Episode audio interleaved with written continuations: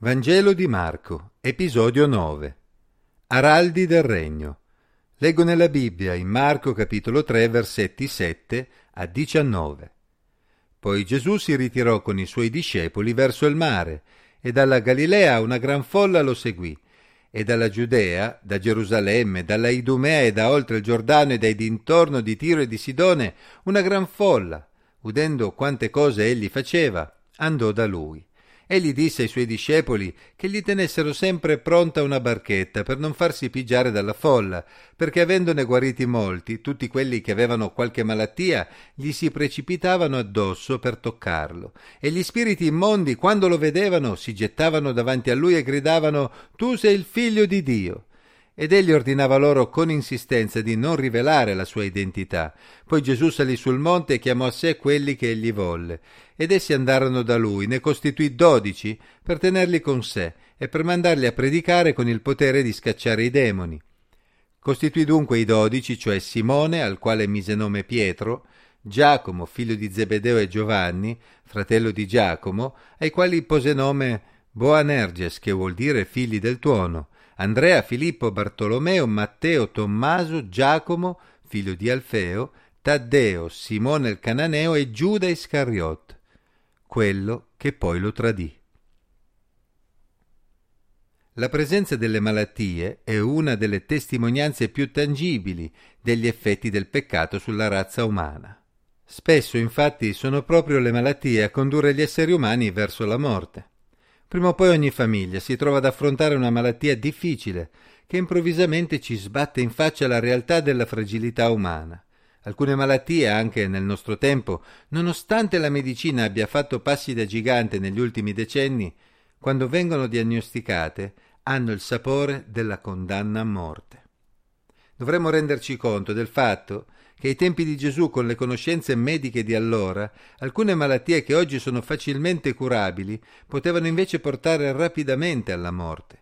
E comprendiamo quindi perché la folla pressasse così tanto Gesù, al punto da rendere necessario che egli salisse su una barca per non essere sopraffatto dalla gran quantità di persone che cercavano di toccarlo, nella speranza di essere guariti. Evidentemente tanta gente soffriva e sperava in un miracolo. Gesù era ben contento di alleviare le sofferenze della gente come parte della sua missione, ma non dobbiamo dimenticare che oltre alla salute fisica, egli era preoccupato della salute spirituale delle persone in vista del regno di Dio. Inoltre c'era un mondo invisibile, colmo di creature ribelli a Dio, che non solo influenzavano dall'esterno l'umanità nella vita di tutti i giorni, ma a volte prendevano possesso degli uomini e rendevano la loro vita impossibile. Ed era proprio il mondo spirituale dei nemici di Dio quello che Gesù voleva colpire maggiormente per stabilire il suo regno. I demoni temono Gesù e dalla loro reazione comprendiamo la loro capacità di percepire la natura particolare di Gesù, appellandolo come figlio di Dio. Si noti che essi sono sottoposti all'autorità di Gesù. Gesù ordinò loro di non rivelare la sua identità sia perché comunque essi potevano rivelare informazioni del mondo invisibile, che le persone potevano fraintendere non essendo in grado di comprenderle pienamente, sia perché comunque informazioni provenienti da demoni non sarebbero state considerate attendibili e sarebbero state viste con sospetto dagli avversari di Gesù come in effetti accadrà nell'episodio narrato in Marco capitolo 3 versi 20 a 30, dove Gesù sarà accusato proprio di essere addirittura complice del regno delle tenebre.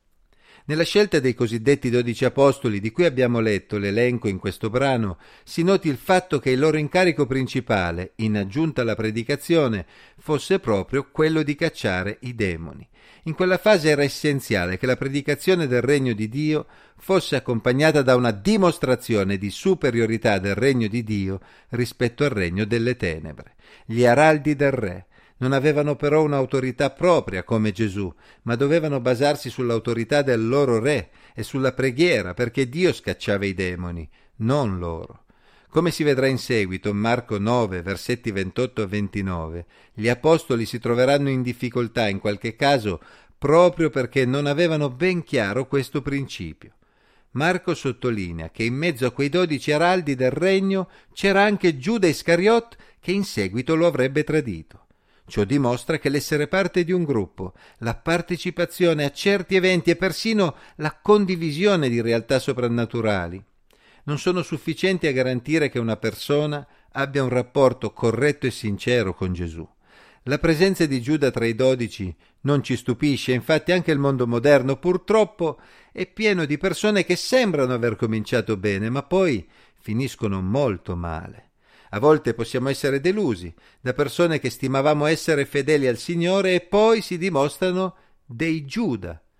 Sono cose che possono succedere, d'altra parte solo Dio conosce cosa c'è davvero nel cuore di ognuno ma più che preoccuparci della sincerità di coloro che ci circondano, pensiamo a custodire il nostro cuore davanti a Dio, perché ognuno renderà conto di se stesso al Signore.